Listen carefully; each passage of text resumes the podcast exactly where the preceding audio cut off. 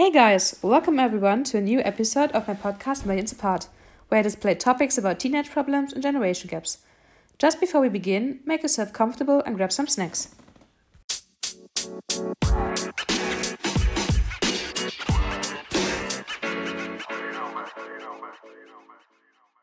For today's topic, I got inspired by a request from melanie.love.cats in our last episode about being born in the wrong body. She wanted to know more about ways to try to implement diversity in our society. As soon as I heard it, teenage activism came to my mind. So today's topic is teenage activism insists on the goal of the overall acceptance of diversity. So I invited a few guests again. I would like to introduce you to Sophie, her mother Karen, and Professor Jackson. Originally, today's topic should have had a different focus. But I think the diversity of the people in our society is such an important issue that I spontaneously decided to choose exactly this topic. That's why I'm very glad that my guests could appear at such short notice. You might introduce yourself before we come to the exchange of thoughts. Sophie, could you please start? Yeah, of course. Hi guys, my name is Sophie Miller and I'm 17 years old. And I stand up for the rights of all people in the world, regardless of their religion or sexuality. This has become my greatest passion over the years. And yeah, that's it. Thank you very much for having us here. If I may introduce myself, I am Karen, a 44-year-old psychotherapist, and I'm a mother of a 17-year-old teenager who is really passionate about activism for diversity and equality in society. My problem is that I'm extremely worried about her because I have immense struggles with understanding and dealing with her values and her goals, and I'm here to better understand her and to finally be an understanding mother.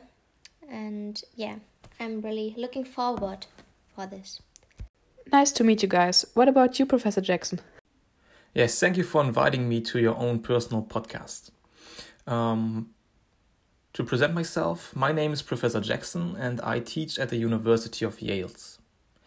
In 1982, I studied sociology and right after that, psychology, always with the focus on structural change in the brain during a teenager's puberty. I'm the father of two lovely daughters myself and can therefore absolutely understand Karen's problems. I have to say that today's discussion could really become interesting. I say that because we have the tenets of Sophie, a young activist, and her mother Karen. Two different or completely different generations, sometimes in conflict. That's why I'm already looking forward to the further course of the podcast. I hope that I will be able to make some interesting contribution to today's podcast with additional knowledge and sometimes my own personal standpoint.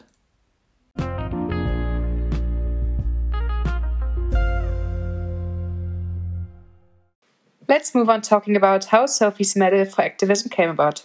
Sophie, when did you start dealing with such topics and how important is it to you? Did someone or something inspire you? About 2 years ago, I met a very strong activist named Jenna Davis over the internet who moved many people with her activities, including me. Among other things, she campaigned for people who are humiliated and mocked in public and especially on the internet because of their religion, sexuality, or skin color and origin. She inspired me to go the same way as her and to fight for equality and acceptance and to reach people. I realized that this is my future and that it suits me very well, but unfortunately, my mother has a big problem with what I do. Wow, that sounds very interesting. But the question is, what does Mother Karen say about it? Karen, how do you feel about your daughter's activism? Before I start displaying my points and my anxieties for her activism, I want to honestly say that I'm aware of the importance of the topic of diversity and equality. In 2020, there shouldn't be education gaps like this in our society. That should be modern and stand behind these values. But nevertheless, I'm not agreeing with your fighting for these values, because you're disregarding other values that are more important, like education. You have the immense lack of free education and to grow up in wealthy surroundings. Yet you set your focus on these kind of troubles. You're tossing away every effort we made for you to lead a wealthy lifestyle. School should be your number one priority. But Mom, life is not all about school. I can also live without a good degree or a highly respected job. The only thing I want is to help other people and to fight for them. Finally understand that. Even if a wealthy lifestyle isn't your number one priority, Sophie, you aren't the one changing the political's mind by just dismissing school. That you're only showing your disrespect towards your ancestors that fought for education. You're disrespecting them. You hear me, right? Sophie, you know, in your age, your own growth should be in focus, getting experience and leading a carefree lifestyle, and not about being on streets and do demonstrations, putting you in danger. I mean, what is that kind of a hobby? And you know what? You seem so stressed lately and so untalkative and antisocial to your old friends. You're losing connection with people around you. No, Mom, that shows that you don't know anything about my life. I'm luckily meeting new interesting people which have the same values as me. Keep calm, ladies. We are here so that we can talk about it in peace and learn to understand each other. Go on, Karen.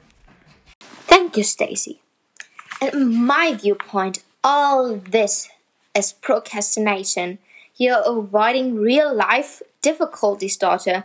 You're avoiding school, you're avoiding social difficulties. And if all of you try to focus on education, a future society is going to consist of educated people. And you're not needing to worry about people that are racist anymore or having ideological thinking.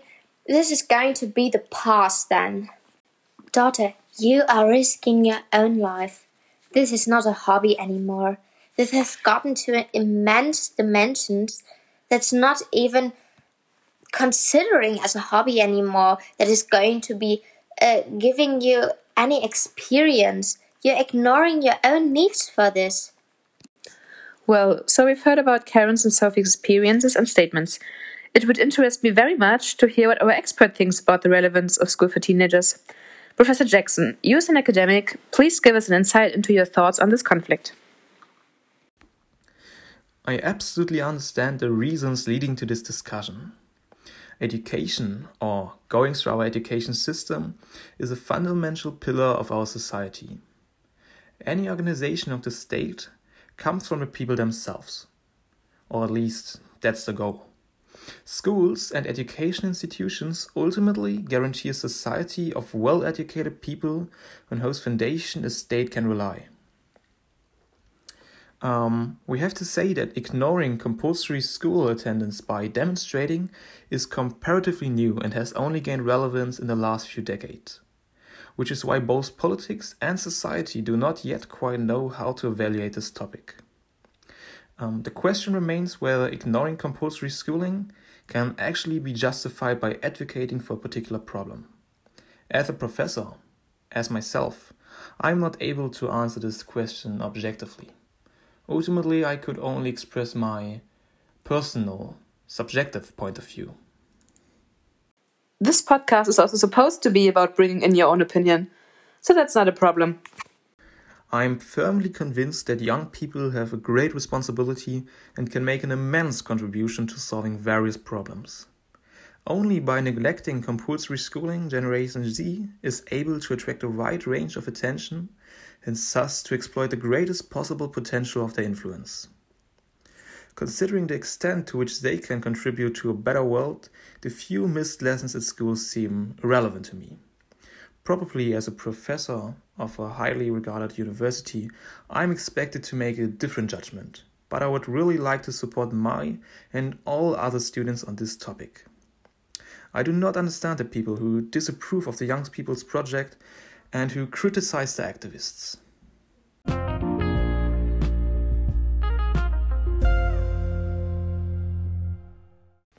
Thank you very much for sharing your views with us. There's one thing I'm really interested in. We have already learned that Sophie really puts her heart and soul into her activism. But how exactly do you live out your activism? Which situations in everyday life make you an activist? Oh, I would love to give you an insight in my activities against racism, dogmatic and ideological thinking. I try to be really active to avoid people spreading their ideological ideas by exposing them or calling them out, so people are not going to have wrong role models with false values.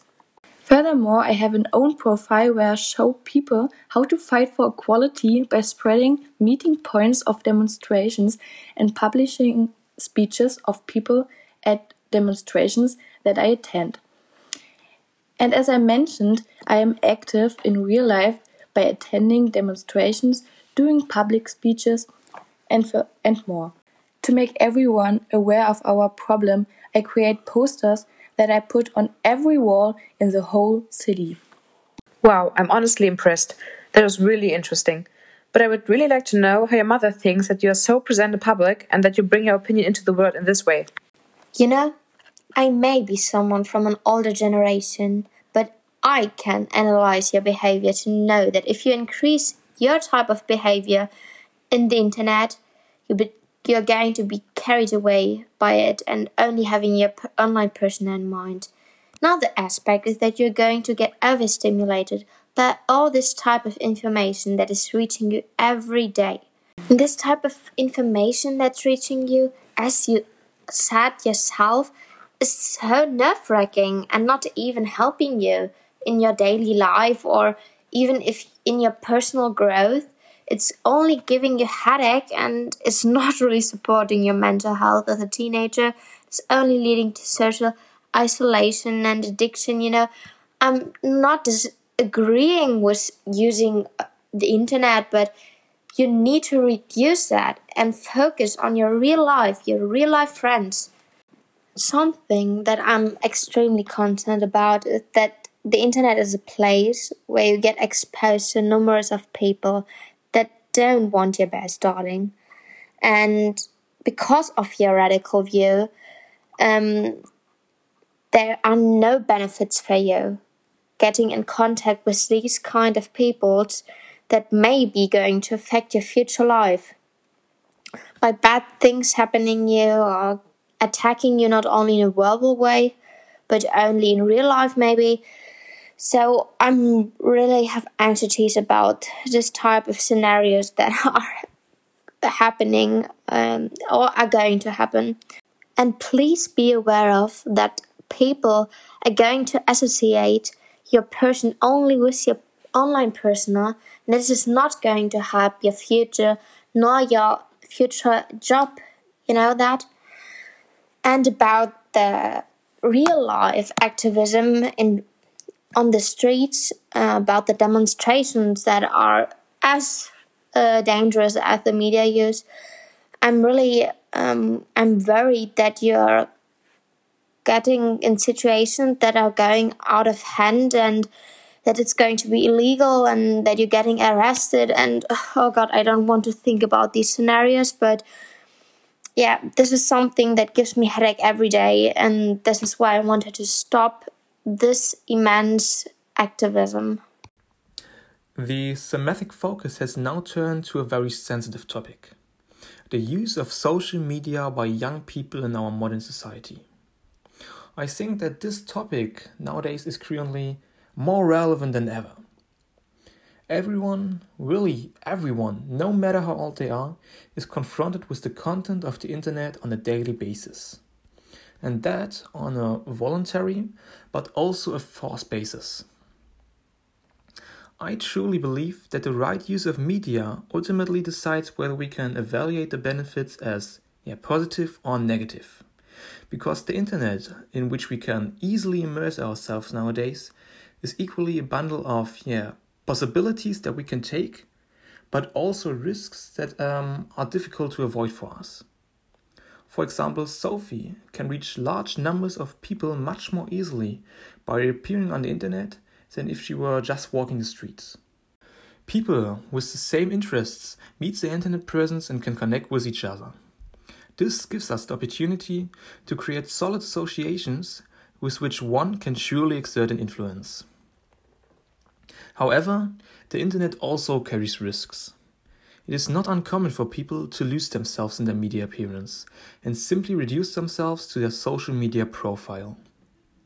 A frequent observation, which I was able to make in many of my own studies, was that people no longer associate their fellow human beings with their real appearance, but ultimately only call the profile of the person into their head and use its content to evaluate these people.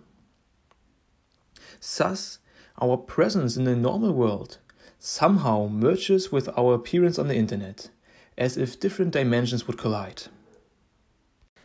Wow, media can really have a huge impact in many ways. But what exactly, Professor, can you advise Sophie about dealing with the media? Do you have any useful tips? I am really not a person who thinks that one should stay, really far away from the media. My opinion is rather that one has to pay attention to the correct use. It is perfectly legitimate for a young activist like Sophie to try to take advantage of the opportunities and reach of social media, but it is always important not to lose touch with real life. What I'm talking about is a reasonable balance between appearing in the real world and appearing on the internet. So, Sophie, you should always remember not just to reduce yourself to your profile on various social media platforms, and rather to see the appearance on the internet more as an addition to your endeavors in the real world. Okay, that was really interesting. Honestly, I found your tips really helpful for Sophie. Sophie, of course, I hope that you will think about it and use some tips. Before we go on, there's now a small commercial break. Stay tuned, guys.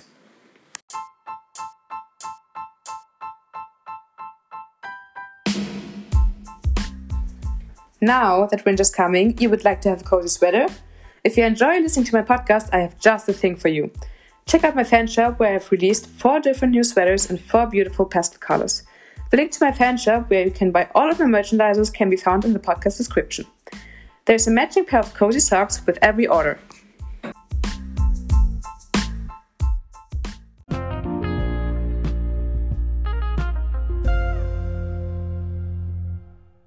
So on. We've already talked about what problems and worries Karen has with her daughter and her life as an activist. But what really interests me, and where I really hope for an honest answer, Sophie, what great difficulties do you encounter as a young person who wants to change the world? Obviously, it's not easy as an activist, and there are also some negative sides, but I definitely won't let myself be dragged down by that. I have to admit that I now understand a few of my mother's arguments better, but I also think that I'm old enough to make my own decisions. It's just my dream to make the world a better place where every single person feels comfortable and belonging, and I want to fulfill this dream as well as possible. A big problem is that many adults don't take me seriously just because I'm supposed to be not as mature and experienced as they are. They look down at me like I'm a toddler, and it would be no sense what I think. Okay, that was really an answer I wasn't expecting. I did not know that you actually had to struggle with so many problems and that you would face so many difficulties. What does our dear expert say? How do you rate the situation? In your opinion, what is the main obstacle to the activists? I couldn't agree more. With Trump as President of the United States, Generation Z has a tough time. Young people have many different goals, regardless of whether it's to stop climate change, create diversity, or fight for equality of dark-skinned people. They all have one thing in common. They want to make the world a better place. Our president, on the other hand, seems to be strong-willed against it and continues to pursue his selfish national economic goals. Generation Z can therefore unfortunately not benefit from a great influence of US politics. Rather, as I would say, they suffer from it. Even if Trump praised his climate protection measures so highly in his last TV debate against Biden, he's one of the most climate-damaging people on Earth and thus a true enemy of every climate change activist. Floods, droughts, maximum temperatures, and natural disasters have shattered the former American records in recent years. Nevertheless, Trump remains steadfast, renounces measures, and blindly denies climate change in order not to harm the economy. However, Trump is not only known for his indifference to the climate. Racist statements and the lack of measures for equal rights of dark-skinned people are also characteristics of our US president. Through his intolerant, racist appearance in politics, he has a fundamental influence on the mood of our society and thus makes it difficult for all demonstrators and activists to find and resolve equality. To conclude, I would say that Trump is currently America's biggest blockade on a road to a better world characterized by sustainability, peace, and equality. To sum it up again, there are countless difficulties that activists have to deal with that make it difficult to achieve their goals. The government plays a big role in this and is not acting in a very exemplary manner and showing little support. Activists are confronted with prejudice from the wall of society, and it is difficult to get rid of them because the society does not deal with these issues further or receives no education. Karen, did you already know about these problems that others are struggling with? Did you know that she has to deal with confrontations with strangers on a daily basis and still continues to fight for her goals? Oh gosh, I'm kind of speechless right now, if I'm really honest. I now realize that you, my darling, need to face such amount of negative consequences and problems, and that you put yourself in this kind of position only to educate people that are still thinking in a ideological and dogmatic way. And yeah, I was so selfish before, just thinking about me having to face the negative consequences, and I was so sad and angry and so selfish for thinking that just because me and your dad worked so hard and tried to give you the best circumstances to have a wealthy and carefree living, and I was just so angry about that you put yourself in danger just as a hobby, as I thought it would be a hobby, but I now realize that it's not a hobby, it's just something that needs to be done. And I was so selfish to only want to have a carefree living that you can't even have if such people exist that are putting other people in danger and ruining a safe and happy society that we could have when there would be acceptance for diversity and equality. I'm really sorry to say our time's nearly up, so we have to come to the end of the interview slowly. Even if I'm a little sad about it, I have to say that it was a really nice end to the topic. I think this interview could have been one of my favorites. Many interesting and exciting aspects of today's topic led to really great insights. Our expert presented the relevance and at the same time was able to show the great importance of activism in teenage years. We learned a lot about the possibilities, but also about the risks that social media offer, and also learned a little bit how we can use them properly. And above all, we talked about the downsides that activism can bring with it, and the difficulties that activist action can cause. Dear Karen, you came into this interview with the aim of better understanding your daughter's life as an activist.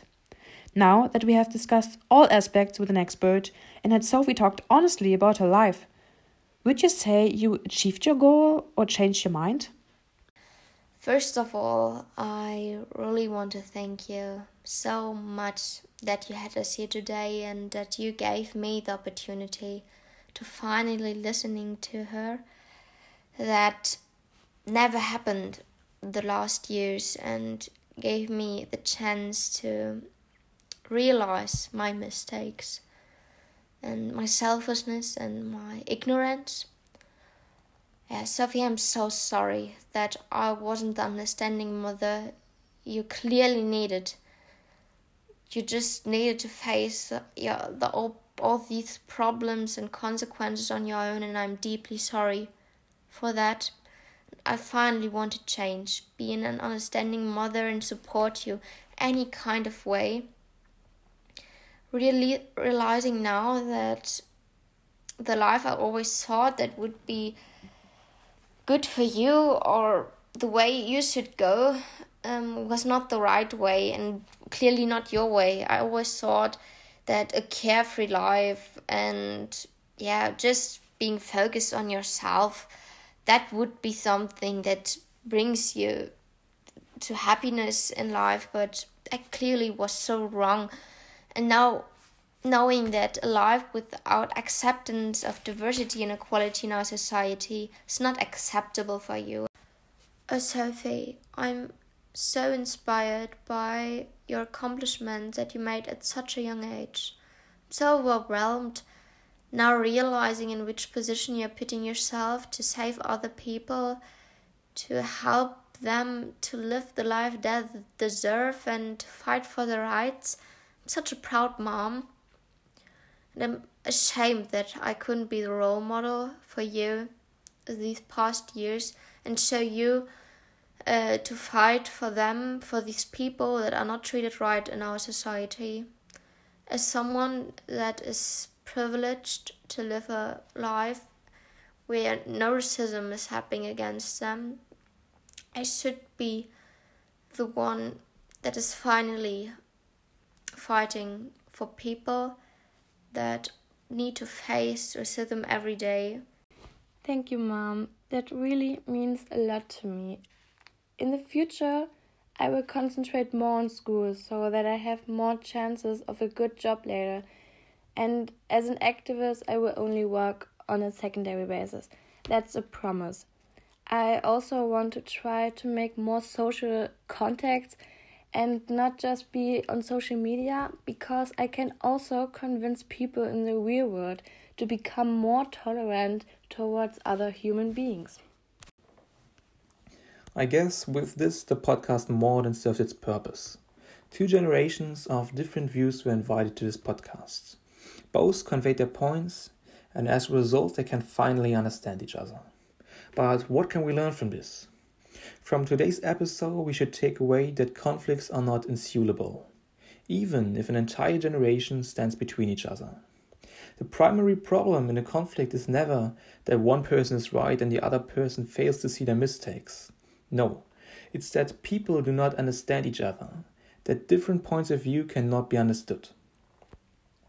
What we lack in disputes is empathy, the ability to slip into the other person's position and to see the entire situation from different perspective. Its relevance was proven today. In addition, as a listener, you can learn a lot more than just that. We talked about finding the balance, discovering the golden mean between your own activities and aspirations. In every area of life, one should try to avoid extremism, as this usually leads to the neglect of other areas. So you should always try not to think one-sided, and as in Sophie's example, to take into account all of your duties, including school. Having said that, I hope that you can learn as much as possible from today's podcast and that you afterwards integrate your own findings into your life. So get yourself active, act free from prejudice, find your balance and meet other people with more empathy in the future. Thank you for letting me participate in your podcast, Stacey, and goodbye.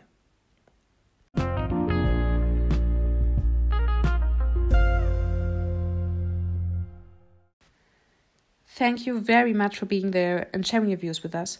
It's been really great talking to you. So, my dear audience, that was once again a really exciting episode with a very interesting discussion.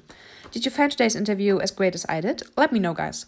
If you have any requests or questions, please feel free to write them to me on Instagram or in the comments below this episode. I hope you all are doing well and will be back for the next episode next week. Next time, I will introduce you to a very special guest whom you must all know. Be curious. Love you all, guys. See you then.